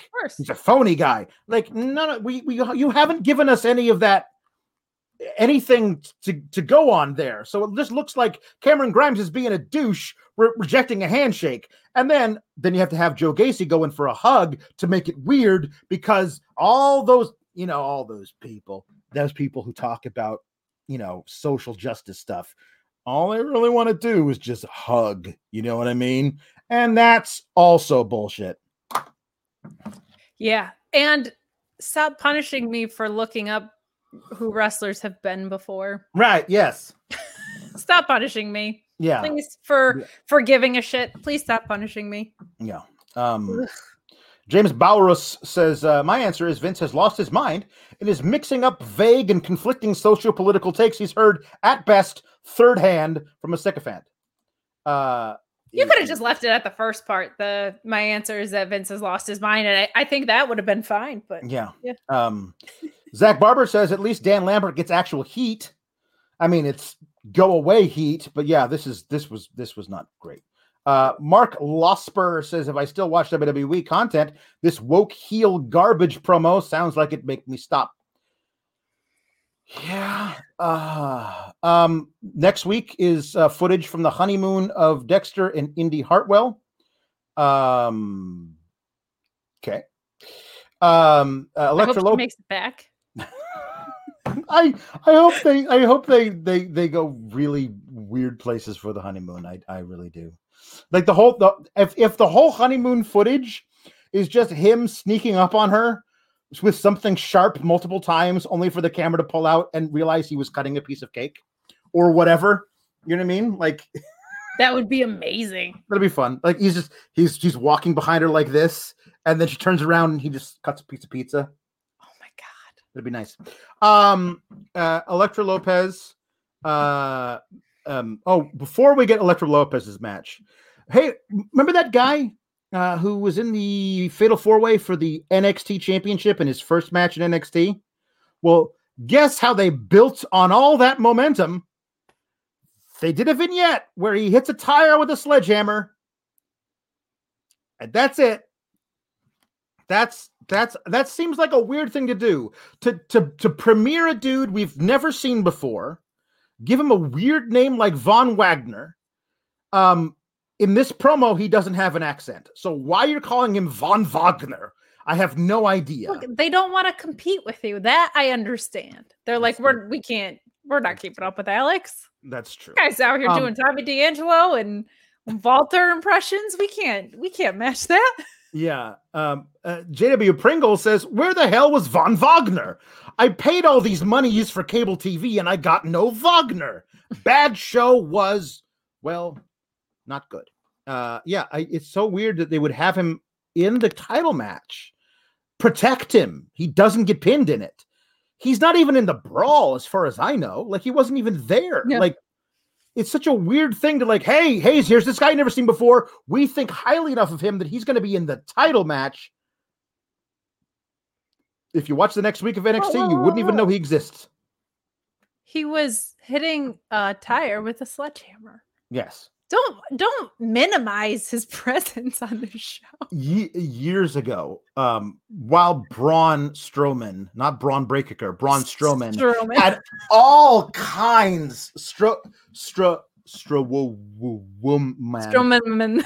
woo woo woo stro woo woo man uh had uh, all kinds of momentum going into the WrestleMania season. We're like, what what big match are they to give him? He was just in the battle royal. That was all he did. Like he was, it was like right after he had that amazing feud with Roman Reigns, where he tipped over an ambulance and had a great match with him at Fastlane. Nothing. They gave him nothing for WrestleMania, but they had an amazing, amazing, amazing vignette for him where he walked into the forest and carrying a hammer made out of a tree and then knocked down a tree with that hammer and then made a different hammer with the tree he knocked down with the first hammer, which implied a never ending series of bigger hammers. Like, I knock down a tree with a hammer, I make a bigger hammer from that tree, and then tomorrow I'm gonna do it again until he's like in the great Redwoods forest knocking down giant sequoias. And they never paid off on it. This is what that felt like, except for this was lame. So Let it play I forgot. Out. Yeah, I forgot. I forgot. Um, there was also a, a vignette for Andre Chase, uh, who it's he has a whole university apparently. Like, uh, like Dean Douglas was just a teacher. This guy's got his own university. Uh, he's got he's, he's wearing a little he's wearing a sweater, uh, which says Chase U on it. Uh, and he's his first lesson is Odyssey Jones lost the finals, the breakout tournament because he was a bad is a bad cover, uh, which it was. But it says that Jones is, has the face of a loser. I will only achieve success, Andre Chase. And uh, a student says, uh, "Excuse me, didn't you lose to on- us Jones in the first round?" It's like, "What's your name?" My name's Steve. Get the hell out, Steve! And then he just destroys, like, knocks papers off his desk, and he's angry. And I don't know what the hell this is supposed to be. Do you? No, this there were multiple times on the show that I was like, is this them doing promo class with cameras on? Like this felt so I'm gonna figure this out to me. I do appreciate that there were two times in this episode. This was the second one where they were like, Hey, didn't you lose to that guy though? I do appreciate that they at least asked the obvious question that we never get answered on Mondays and sometimes Fridays. Um, I why are you teaching a whole school of pupils about this? Why is this a curriculum? I how are you a teacher wrestler? Or, I- like a few you months teach at ago, the same school as Drew McIntyre, who's teaching history lessons? I have questions. a few months ago, they had a really cool teacher segment with Timothy Thatcher teaching a wrestling school of of wrestlers. The, this is how you lock in this hold. And and here, now try to get out of it. Oh, you can't, can you? Well, how about if I put it in this hard? And then people would tap out furiously. Next next week, I'll teach you how to not get out of a leg lock. Like I think it was that was a lot of fun. This is nothing. This is bad. Like don't don't do this. This is never gonna get over. He's It's He's- so weird. he's gonna he's gonna get squashed by Odyssey Jones, and then what? Wait, do you think the Spirit Squad is No, like on there cheering for their football team? I don't. Um, talking about uh, Von Wagner, Zach Barber, Barber says, when your dad was billed from Shaker Heights, uh, Ohio, it's hard to fake a German accent. Yes, of course, Cal Bloom is the son of Wayne Bloom. I believe I misspoke and said Matt Bloom, who was a different person altogether. Wayne Bloom was part of the Beverly Brothers, and Matt Bloom was Prince Albert, and those are two very different people. I so wish it was Matt Bloom instead. I said Matt Bloom because for some reason my brain went there, but it's Wayne Bloom that Cal Bloom. I know why your brain to. went there. We are Yes. broken. We are two broken people. Yes. Yeah. Ah, um. So we get Elektra Lopez, um, uh, versus uh, Anna Shear, and uh, this is this is I think supposedly supposed to do for Elektra Lopez what last week did for B Fab. But Elektra Lopez to me looked a lot more impressive in this match Yes. than Yeah. B Fab did in that match, which doesn't say anything because that might have been just bad chemistry between her and uh, Catalina, whatever they're calling her now. Um, so that's fine, whatever. Next week, we're going to get a B Fab versus um, Elektra Lopez uh, no disqualification match, which should be a lot of a lot of fun, hopefully. Um, but uh, there's a there's a there's a the hit row comes out and there's uh there's a, a brawl thing that happens because BFAB attacks Elektra Lopez in the ring and ever the gentleman um Santos Escobar and Joaquin Wilde and Raul Mendoza refuse to even touch Brent B- B- BFAB, which I think is really funny. Our show is edgy, but we could never have a hold of show a man touching a woman ever. Like like you could we've seen many a times where like they pull them apart, but it was a weird thing to like, no, hold on, guys, no, no touching, no touching. Because No. may- maybe maybe Joe Gacy has given them all a lecture about consent and It's how that's a heel thing. I was gonna say it reminded me of a high school dance where you have to like leave room for the Lord, but like a teacher couldn't actually come and touch you. I went to Catholic school, if you couldn't tell. Uh, that that was a thing. They would say make room for the Holy Spirit if you were Mhm. dancing too close, and that's what that whole thing reminded me Mhm. of. Was like they would like whisper in your ear, but they obviously couldn't touch you because you were a student. Yes. So they just had to be like, we need you to separate, but we can't actually make physical contact with you. Uh, I remember the balloon in the middle. Did you ever have the balloon in between? No, we didn't have the balloon in between, but I've I've heard stories.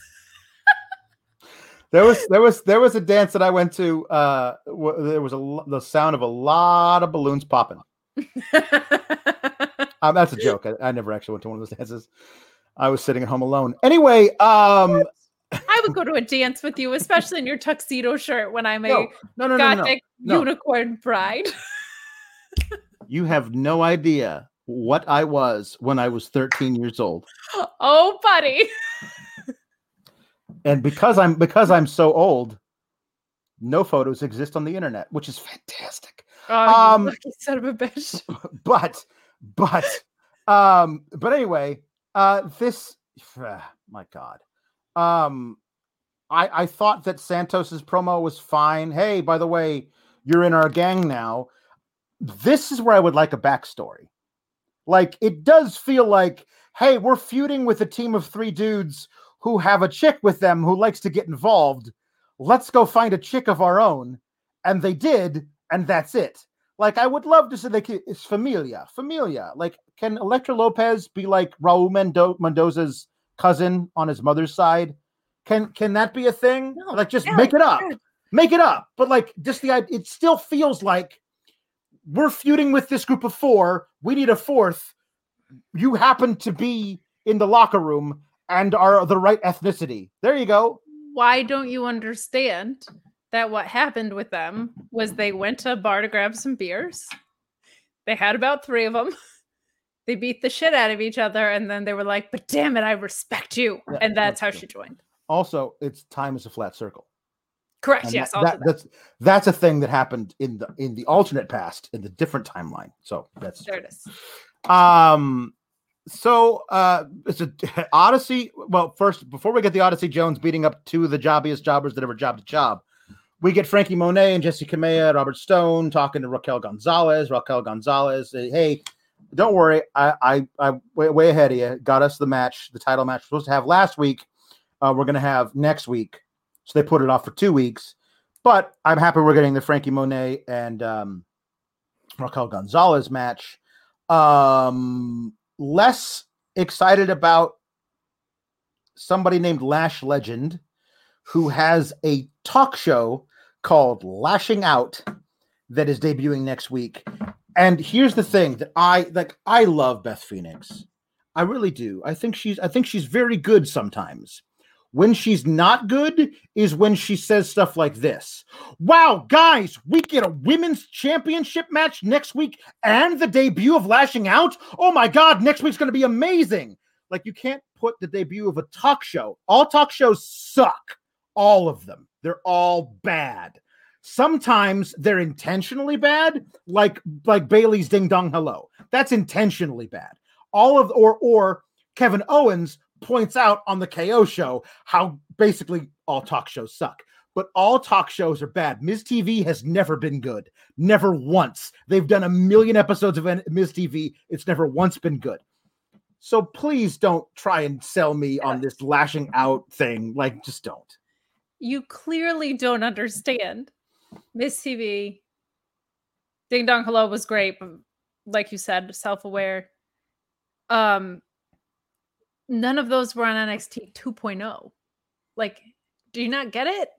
This is a talk show on NXT 2.0. It's going to be amazing because it's NXT 2.0. Just like, just like wrap your mind around that.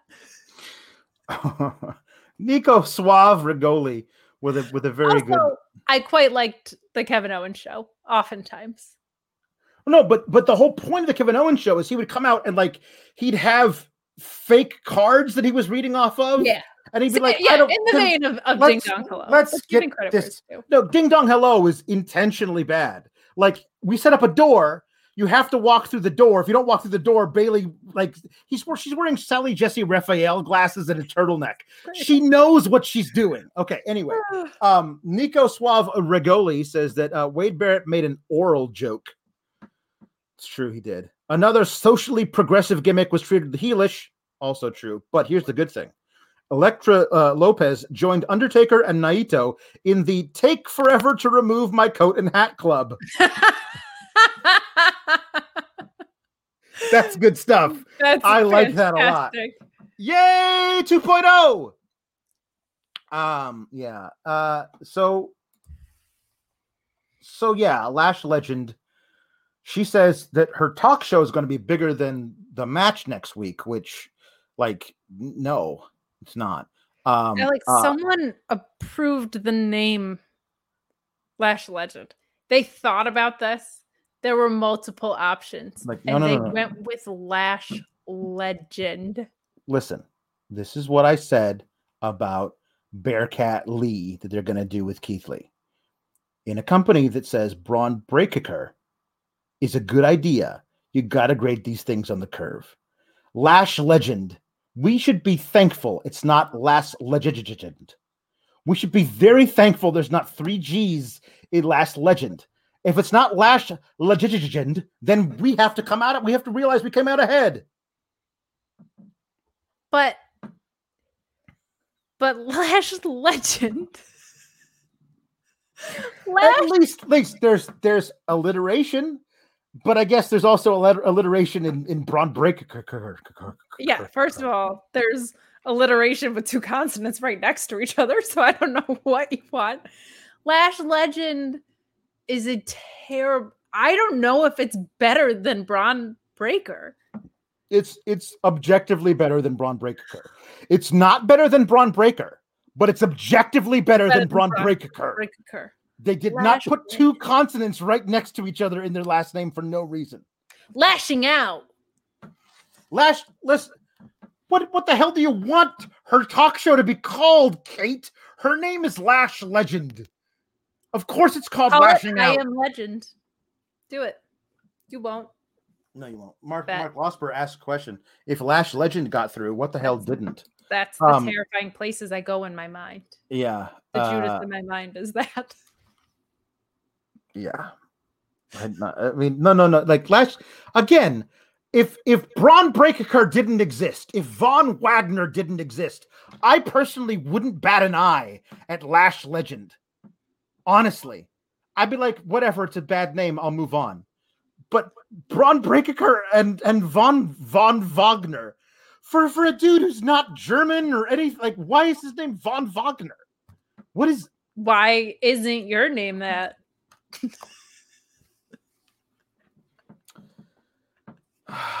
True. Touche.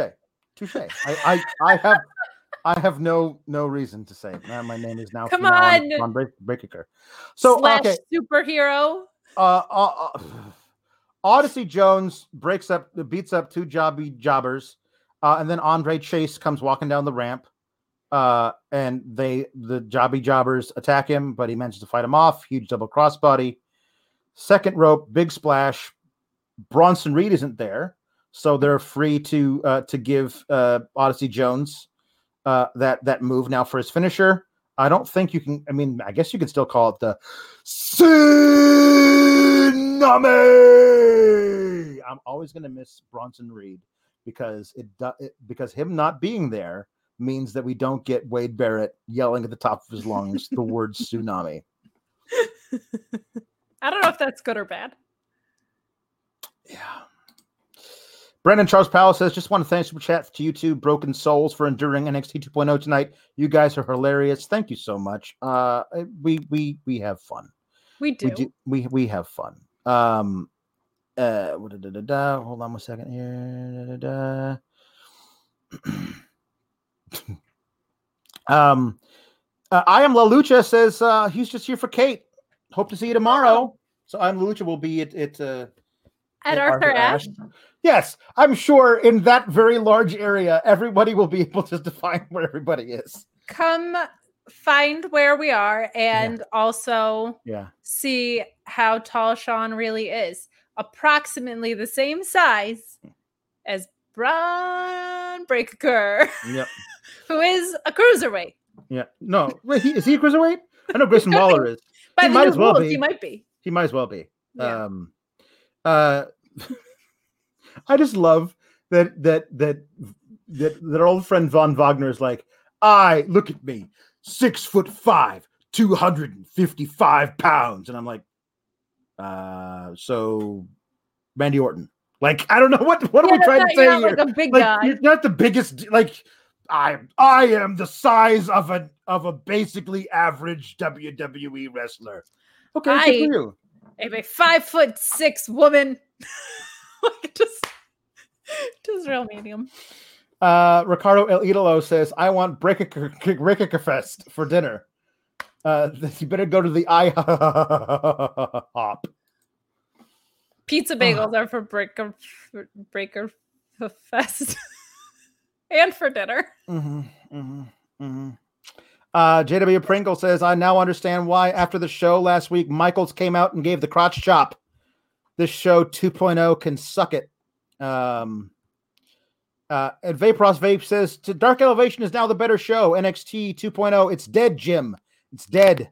I turned it off with a tear in my eye. P.S. P.S. You folks look marvelous. We look you. marvelous. Thank you so much. Marvelous. Yeah. Um. Blah, blah, blah, blah, blah. Okay. Guys, leave a thumbs up on this video if you could. That would be yeah, very helpful. we're we're we're coming into the to the to the home stretch. The last couple of um segments where we get toxic attraction, which honestly isn't the terrible faction name.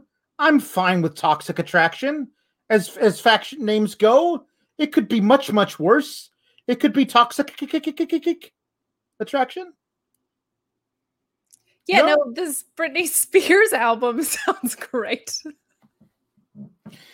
Listen, it's edgy. It's edgy. It's 2002. It's 2000. Ooh, it's 2002. Like it's so edgy. You know Right. what though? It's perfect because women should be in these toxic situations if we're just continuing this nonsense. It's toxic because she's a brunette now. I man, I thought they were gonna do something like really cool with the whole. I did. I honestly thought they were that well, that they were gonna do something not cool, but anything with the I got my face broken. Like I thought they were gonna do like where like she came out wearing wearing a thing over her face after she got her face broken, and then they they, were like, do something. They said, "You people didn't support me for the four minutes that my face was broken." like she how much better is that promo if she's still wearing the mask like she could be brunette she could have lipstick on but she's still wearing the mask because she believes she is hideous because she got like a tiny little scar so she can't even look at herself Yeah. in the mirror like you could do something like if you're gonna do like the beautiful woman thing like you know i'm whatever like like that whole carmella stupid stuff where she i broke my nose on smackdown and screamed about it for four and a half minutes and then oh your nose is fine. Like do something with it to show us how how ugly on the inside she is because there's a small like a small tiny little scar that she got and now she can't show her face to the world because that's how that's how rotten her soul is. Do something. Don't do nothing. Do something. I'm sorry just dyeing mandy rose's hair brown isn't doing anything Yeah, it is. It makes it toxic, and she has to blame like you people. I, I, I listen. I think that that that uh, Gigi Dolin and Jacy Jayne they work the toxic thing fine. That's all that that works for them. And I guess the attraction part is is Mandy Rose. Like I, I am somebody that you people will never get to be with. Like I, I I don't I don't I don't I don't know. Like is that something that like happens all the time? Like like oh you're all a bunch of fives. If there was a nine in the audience, I'd go home with them. Like that's stupid. Why is that a thing? um, I'll let you know that Sean called me a five on SmackDown review, uh, because we were quoting the SmackDown discourse, which is exactly the freaking same. Can't have that. Ah, but I said he is pretty enough to be the prom queen, so it's a fair thing to say. It's such it's just the same repetitive garbage and the um I mean toxic I'm addicted to you cuz you know that you're toxic. Literal Britney Spears lyrics. That's just what this was. Um and yeah, they the storyline didn't go anywhere. Uh the other two promos were fine. Mandy actually did an all right job with it. It's just stupid. Yeah, and so now they want they want a tag team title shot against uh, Zoe and which should be easy to get when there's no other tag teams. No, there is another tag team. As soon as Indi gets back from her, from her honeymoon, her fr- her best friend, who did not reintroduce herself, so I do not remember what her name is, but she was at the bachelorette party. She was the one who came for Disney World, so she's definitely Indi's best friend. She says, "We also want a tag team title shot as soon as Indi gets back from her honeymoon." And it's like, okay, fine, whatever. You don't have to earn them because there's like four people around. Ricardo El Idolo says, I was waiting for Mandy to do the Joker mirror scene. We could have had so much fun. That could have been so much It could fun. have been anything. It could have been a thing. Yeah. James Bauer said, We got to see Ruby versus Britt last Friday as quality, and then another You People promo today. Yeah, it's, it's just bad. It's like, You know why they keep doing promos like that? mm, It's because of you people Mhm. in the Fightful chat. Yep, it's all you people. You guys can't tell, but I have a pimple that I put cover up on. Uh, but it's you people who didn't support me Mhm. through my acne that showed up because I ate a slice of pizza. People in the Facebook chat or Facebook chat, YouTube chat. I know what I'm talking about, you people. The the the nerd guru going back to the Bronson Reed thing uh, says uh, uh, uh I don't really do not how get how Bronson got released. He is tailor made for this crap that is now NXT. Has an accent, is massive, and rules in the ring. I don't know, man. Like I mean, I I you you you could sell me so many tickets of Bronson Reed and Odyssey Jones as a giant fat dude tag team. Like basically make them Earthquake and Typhoon. Like do, do that again. Like when was the last time we saw it? I get to see two giant fat dudes squashing people. That's a lot of fun. And both of them can totally go. They wouldn't just be lumbering guys. Like they could be really fun. There's a lot of cool things you can do with anybody, but you do no. You could call them like platinum mine or something, coal mine. and you could have white AOP. I'm trying, guys. I don't know what to tell you. Yeah. Um I do this for you people. Uh, so uh, young boy says, "Give Ikemen Jiro more TV time." We got to see an episode of Cribs that was just his closet, uh, where where he says, "When you think of Japanese wrestlers, you think strong style, but Ikemen Jiro is style strong." And I thought this was charming and maybe the best thing on the show. I thought now if you're gonna have this dude like have him be extra charming and a lot of fun and like like you could absolutely sell me on an angle where he's the underdog who gets beat but always is a lot of fun and the crowd still loves him and when he gets that big win people are going to go crazy for it like uh, what Listen, it's, it's NXT. Who knows what the hell they're going to do? But is is there a, is there a, a world that exists where where Ikemen Jiro is the is beats Roderick Strong for the cruiserweight title and holds it for like two weeks, and everybody loves him, and then he gets beat the hell down by Roderick Strong, who takes it back and, and has another reign that goes for four or five months. Yeah, you could sell me on that. That could be a lot of fun. Like if you're gonna have these these weird, wacky characters, at least I feel like Ikemen Jiro is based in this world. Like Andre Chase isn't based in this world. What what university does he have? Is it accredited? I don't believe it is. Is it? I actually intern. I interned there. So But I'm saying you. I I think that a guy who has his face emblazoned on his blazer is a guy that exists in wrestling. So make him into something fun and charming. I think I like this. I don't know yet because This is the story of the one. As head of maintenance at a concert hall, he knows the show must always go on. That's why he works behind the scenes, ensuring every light is working, the HVAC is humming, and his facility shines. With Grainger's supplies and solutions for every challenge he faces, plus 24 7 customer support, his venue never misses a beat. Call quickgranger.com or just stop by. Granger, for the ones who get it done.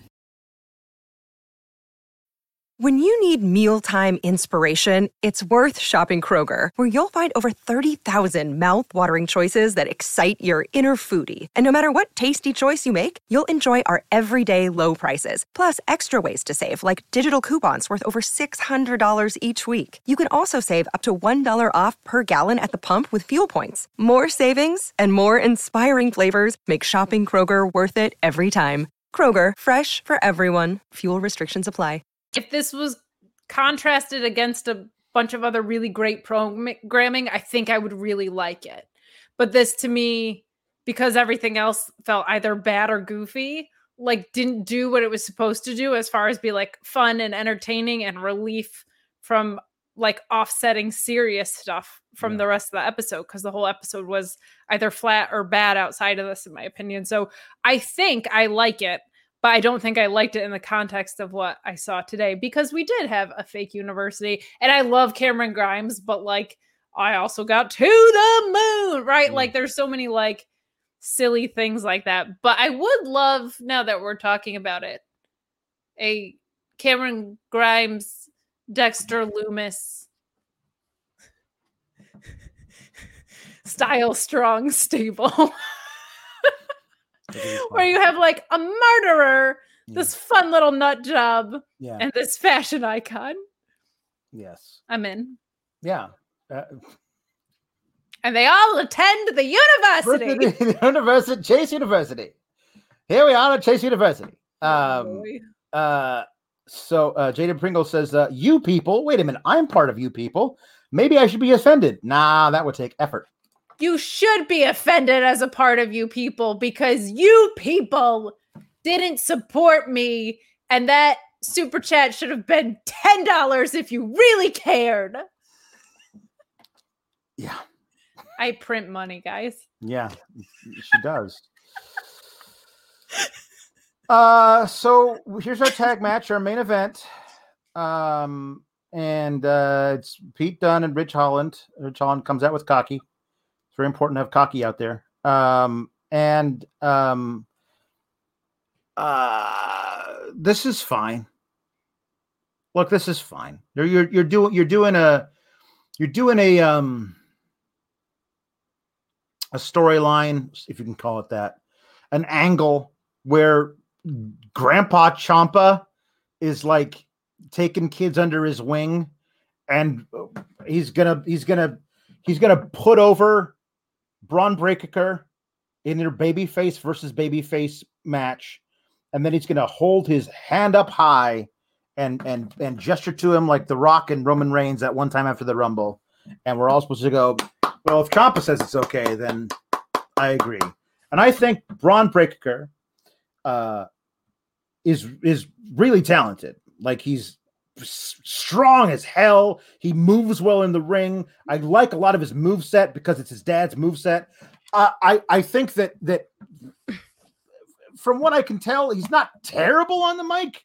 Like, but he's only going to get better. Like, this is stuff that he would actually learn if NXT 1.0 was a thing. He'd be in promo class. He wouldn't be working it out on on live on the air. So I think there's a chance that you know, like several months down the line, that you put the belt on him and see what you got. Um, Sean Ross Sapp says, "Put the belt on him now," and I'm like, I think it's a bit too early for that. Yeah, no, I gotta disagree with the boss man on that. Keep it on Ciampa Papa. And I think, you know what? I feel like Bron Breakker should actually start with a tag team belt or something, or not. If if he if you hot shotted him to a lower title, that would be great. I'm actually all for that because I think it's not going to take that long for him to get there. I just don't get. I said it last week as the zombie weird bride. Like, I don't understand why you don't just have Samoa Joe do this. Have him do it with him or have him do it with Von. Have Samoa Joe, who was like mean, come out and be like, new era, new dudes. Let me put over two or three of these guys, have them be a heel and work against Ciampa. It's such a simple solution to me. I don't get it. I he's Samoa Joe is such a good promo and he could make that feel organic so easily. I don't understand why Champa has to be the guy to be like, I just got this belt, but you know what? You're cool. Like just have Samoa Joe build the feud. He could do it in like two sentences. He's great at that stuff. So it's probably because of you people though. Yeah, probably is because of us people. Yeah. Um the the the they earlier in the night they said that um Kyle O'Reilly, having gotten beat up in the locker room and and removed from the fatal four way match, um, uh, that he's week to week. He's re-injured his ribs. He's week to week. Um, and during the match, uh, there's a point where, which I actually really liked, where um, where uh, Dunne tries to slide into the ring carrying Cocky with him, carrying the truncheon, and Ciampa just stomps on his hand before he can give it to him and throws it back out, out of the ring. And Ridge Holland goes out to retrieve Cocky because you know he loves Cocky, and um, and instead uh, it's taken from him uh, by Kyle O'Reilly, who comes out and and hits him in the ribs with it, uh, and throws him back in the ring. Kyle O'Reilly, who's selling his ribs, walking around like this. Ooh, ooh, my ribs. Oh, I'm weak to weak. Look how weak to weak I am. I'm feeling weak.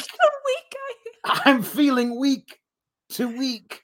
I I'm I am weak, too weak to get in the ring. But anyway, um, he uh he Jesus. He's um he's here, I guess. Kyle O'Reilly's here still, so that's that's something. And it's a good thing they spent all those months building up Ridge Holland because he gets pinned by Bron Breakker uh, and that's fine. That was 1.0 months. Months. It's a different world. Anyway, that's it. we, we next week. I mean, like that's it. That's that's it. That's the thing. And then we got Bron Breakker and Tommaso Ciampa who are fighting over the belt, kind of. And Tommaso's like, "Kid, this is mine still for now." And so Bron lets him lets him take it, and then that's it. And so now we're that's it. Our boss is yelling at us in the chat. I know. being on. Like we still we didn't lose anybody. This is we like, didn't lose anybody. This is the same 650 people who've been watching since the beginning. It's for you people that we went longer, and you don't appreciate me and Alex for staying on here day in and day out. Thank you. That's it yeah. Just it, be nice. And there's lots of you who stayed and watched us talk for an hour and 50 minutes about an episode of NXT that really wasn't all that great. So for some reason, you must like us. Uh, so hey, this is what I want you to do over here. I want you to go on the YouTubes and I want you to smash that like button. And uh, why don't you subscribe and uh, tap the bell for notifications over here, up and down the Atlantic and the Pacific. And you know, with I, me and my my uncles, we got business ventures in Antarctica. So please help us out by clicking the like. Thank you so much. Uh, Kate Hensler, why don't you tell everybody what you got going on over here? Gladly. Tomorrow I'll be at Arthur Ashe. Uh, seeing AEW live, so the Mark Order Pod won't be this week, but uh, you can catch me on Friday talking about SmackDown and AEW Rampage with Sean Ross Sapp right here on Fightful. We will have both just seen it at Arthur Ashe, and I will make several inside jokes that none of you will get. Um, and then you can catch me right back here next Tuesday with Alex as we slowly descend into madness. Alex? Yes. Uh, uh, there was a few uh, super chats that I didn't get to, so I'm going to read them now. It's Tony D'Angelo. Walter. The Nerd Guru so says that 2018 NXT says there's non-stop talk about who attacked Aleister Black. 2021 NXT says we're arguing about a socio-political performer on the same show. Oh, how far we have fallen. Uh, Marco Dominguez says uh, Bron Breakker seems like a creative picked someone random WWE 2K saved file and said that guy. Uh, and Evan E says uh, Scott Steiner, uh, uh, a personal friend of mine, uh, a, leg breaking gimmick at the very end of WCW, so it tracks. So, hey, Bron Breakker, if you uh, need anybody to help you out over here with a little extra scratch, a little extra gabagool over here in your pocket, open your wallet, let Tony D'Angelo put some dollar bills in there so you can break some legs for me. Break a break a break a kick legs for me, Tony D'Angelo. Anyway, uh, you can follow me on the Twitter uh, at uh, Alex Sourgraps. Uh, Where do and... we sign up for voiceover classes? Because I would like to know. John Ross may do voiceover work, but I'm here for the accents, my friend. Uh, uh yeah, and then uh, you can listen to me talk about uh, Raw right after this uh, on FightfulSelect.com. Go there; it's pretty fun. And uh, hey, and, and Raw was pretty good last night. That's crazy. How how how does Alex handle an episode of Sour Grapes when Raw is good? Tune in to find out. Anyway, we'll see you here next week, where hopefully we'll go for three hours. I don't know. We'll see. Bye. Did you know a 2018 study showed half of prenatal vitamins tested had unacceptable levels of heavy metals? I'm Kat, mother of three and founder of Ritual. When I was four months pregnant, I couldn't find a prenatal I could trust, so I created my own. Ours is made traceable, third party tested for heavy metals, and recently earned the Purity Award from the Clean Label Project. But don't just take my word for it. Get 25% off at ritual.com slash prenatal.